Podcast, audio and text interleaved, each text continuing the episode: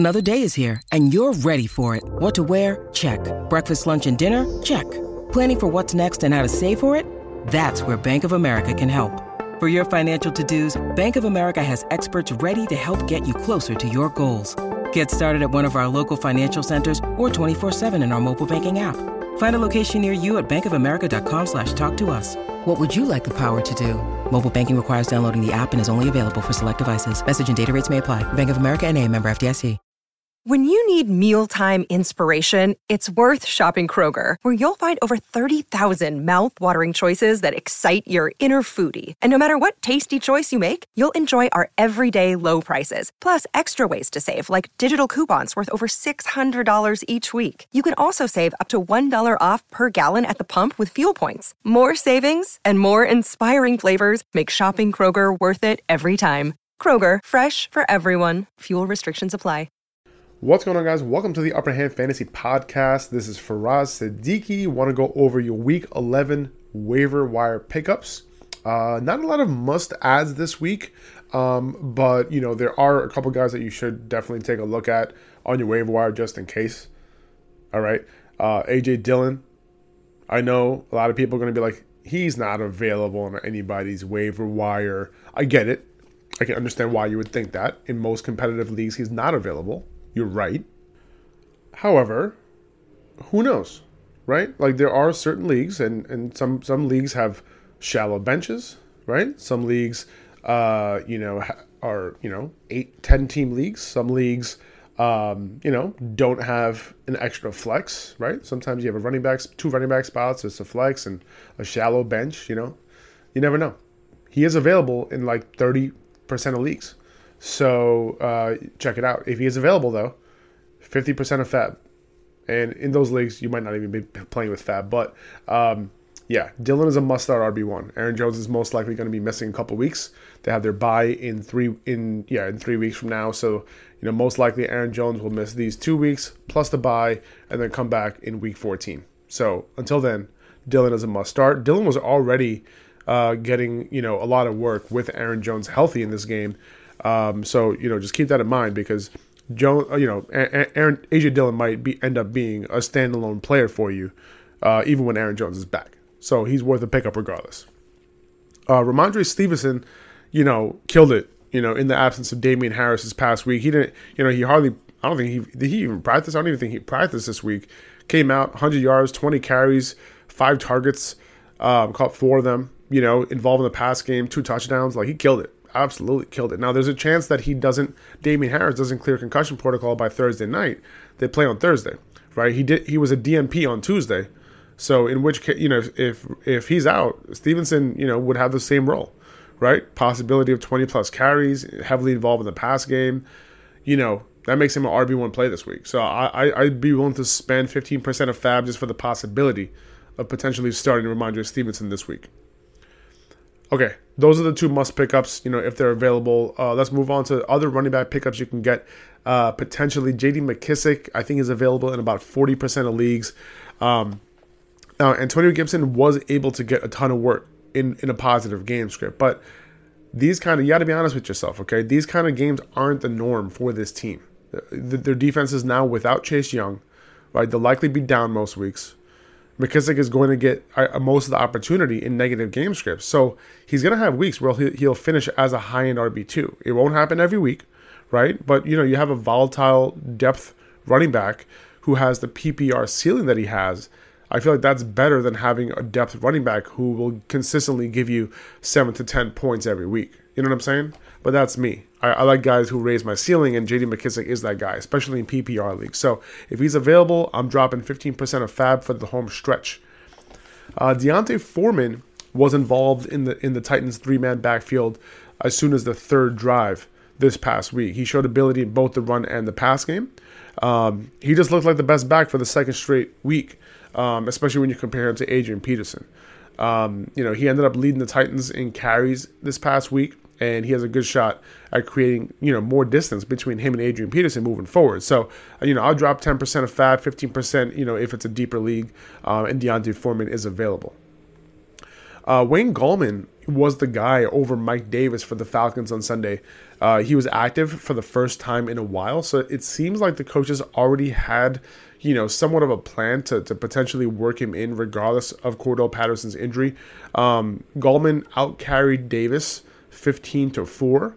And it wasn't because of the blowout either, because Gallman got the first carry on the Falcons' second drive. So, you know, with Patterson potentially out a few weeks, and, and Patterson got hurt much later, right? Or at least, you know, got out of the game much later. So with Patterson potentially out a few weeks with a high ankle sprain, Gallman can be the one A in this backfield. The question is, how far will the gap be, you know, between his opportunity and Davis's opportunity? But, you know, I'd be willing to take a shot on him as, you know, being an R B two, potentially while uh, Cordell Patterson is out. And, and, you know, with him actually doing something with a potential twelve to fifteen carries, maybe three to five targets per game while Patterson is out. And then there's the there's the possibility of when Patterson comes back, if Gallman does his thing, that, you know, Gallman kind of replaces Mike Davis in the one two punch, you know, in that backfield. Devontae Freeman um, is, is a little forgotten about after the Ravens uh, got their ass kicked on Thursday night.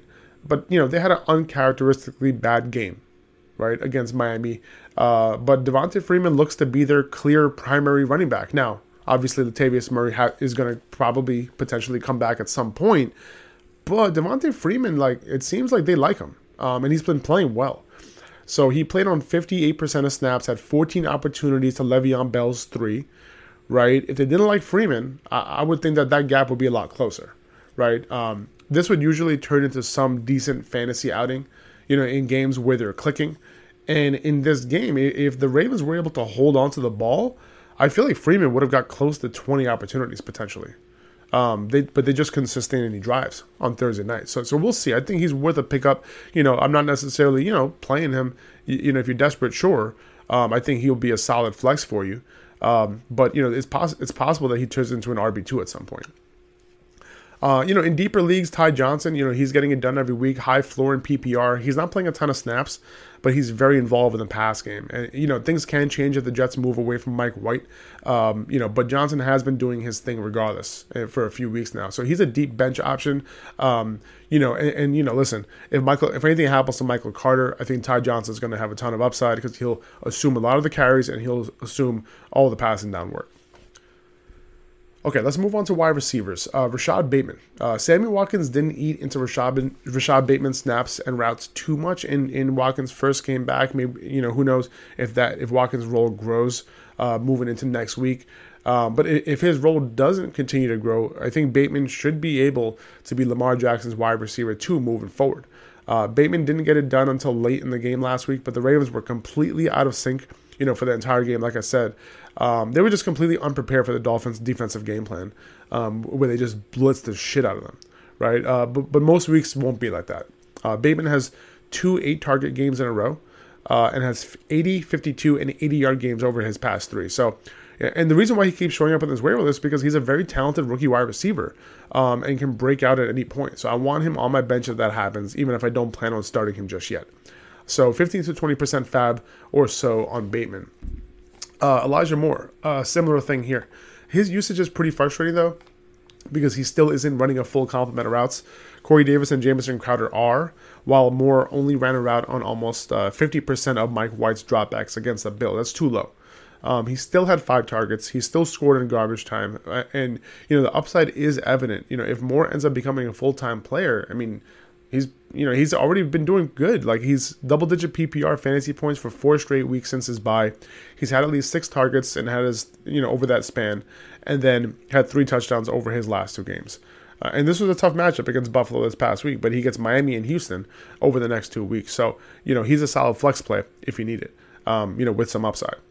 And if he if, if he's available, fifteen to twenty percent fab for him.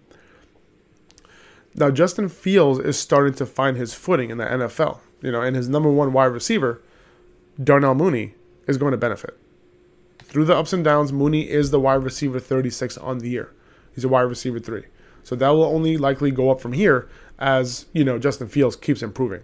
Justin Fields, you know, almost threw for three hundred yards against the Steelers. So, you know, th- he's making making some progress.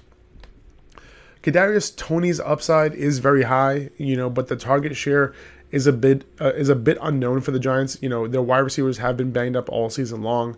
Uh, now they're coming out of the bye. We might see them all playing for once, you know, at the same time. We'll see. Um, now we might not get to a point where the target share settles, you know, this late in the fantasy season. But fantasy season, but if Tony gets more than twenty percent target share, you know, with Galladay, with Shepard, good to go. Um, you know, he'll be ranked as a top thirty-six wide receiver for me. Um, good matchup against Tampa this week if you're chasing some upside, um, and if he's available, you know, five to ten percent of Fab seems like a good a good amount. All right, Donovan Peoples-Jones. Uh, the Browns couldn't get their pass game going against the Patriots, uh, but it was a tough matchup. The Patriots weren't allowing a ton of big plays, and, and that's really what, you know, D P J is going to live on. Uh, his next three matchups, though, Detroit and Baltimore twice, uh, play right up his alley. You know, they're both in the top ten of teams giving up the most forty-plus yard passing plays. So he's a boom-bust wide receiver three moving forward. Uh, Baker Mayfield is day-to-day with his knee injury, um, so keep that in mind. I, I think boom-bust wide, wide receiver three might be a little bit um, optimistic, but I do think that he has that sort of upside. Uh, Michael Gallup's back. Um, he's being rotated among the Cowboys wide receivers. He's going to have some boom boom weeks as the Cowboys passing attack gets back on track. Their their off- offensive output and efficiency is a good reason to have pass catchers on this team on your bench, uh, or to throw up, throw your lineup in a pinch, because these guys can boom any given week. And you know, if either CeeDee Lamb or Amari Cooper were to get hurt, Michael Gallup is going to, you know, entrench himself as like a top twenty to twenty-five option at wide receiver. Now, with A J Brown double-teamed all game, Marcus Johnson was the beneficiary. Julio Jones is on I R, so we might see Johnson as like the clear wide receiver two over the next two weeks in what is a more pass-heavy offense. So Houston can be a good matchup, right? Uh, and then New England, you know, the week after might do a good job taking A J Brown away, as well as they usually do a decent job at taking away a team's clear number one weapon. Um, so there's a chance that Johnson is a solid flex for you over the next couple of weeks. So I think five percent of Fab uh, would be good enough to grab him. Uh, Robbie Anderson. With Cam Newton in town, maybe Robbie Anderson starts seeing some more targets, maybe some better throws. Um, Newton is not the most accurate quarterback, but it'll be interesting to see if he at least favors Robbie. And if he does, I can't imagine, you know, Anderson's uncatchable target rate to be higher than it's been over the last several weeks with Sam Darnold. So, you know, Newton was the one who threw Robbie his touchdown pass this past week. So that, that's good news. And it seems like Robbie Anderson's pretty happy to have, have Cam back uh, on the Panthers. Uh, and I'll throw like five percent of Fab for Robbie Anderson.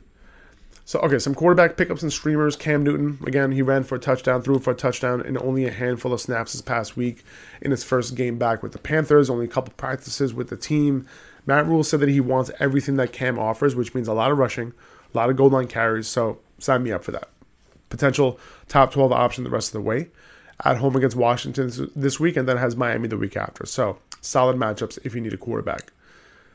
Uh, Tua Tagovailoa, he's back this week. He has a good matchup against the Jets. Fine streamer. Mac Jones, he's a fine streamer as well against Atlanta. Dak Prescott just tore them up this past week. I think he can do his thing as well. Uh, not a high ceiling, but high enough floor. Justin Fields, two very solid fantasy performances in a row. He's coming off his bye now. Baltimore's defense is good, but it's not too scary. You know, he's an option this week. He threw for two hundred ninety-one yards in, in Pittsburgh. He he's ran for thirty-eight plus yards in four straight games, so there is some appeal here. Um, Daniel Jones. Taylor Heineke was able to do his thing against Tampa this past week, but their secondary was a bit banged up. We'll see how how healthy they get this this week, but Jones has a high ceiling, so if you need it because of the rushing ability, he should be in play. Uh, he's not a solid option, but he has the upside. All right, some tight end pickups and streamers. Dan Arnold, he's a tight end pickup of the week. seven plus targets and sixty plus yards in four of his last five games. He's as solid as they come. So I'm willing to spend twenty percent of Fab if you need a long-term tight end. Another potential long-term tight end, Gerald Everett. He was on this list last week, and I hope some of you used him as a streamer because he had a high route participation before the bye, and it translated into him catching eight of eight targets this past week. He ran a route on eighty-five percent of dropbacks on Sunday, so continue to stream him if you need to. Very, very, very solid production. Tyler Conklin, uh, he's been getting it done as well. He's a regular part of the Minnesota offense. Cole Kmet, six plus targets in three straight games. He had eight targets uh, this past, well, before the bye. Caught six for eighty-seven in Justin Fields' best game.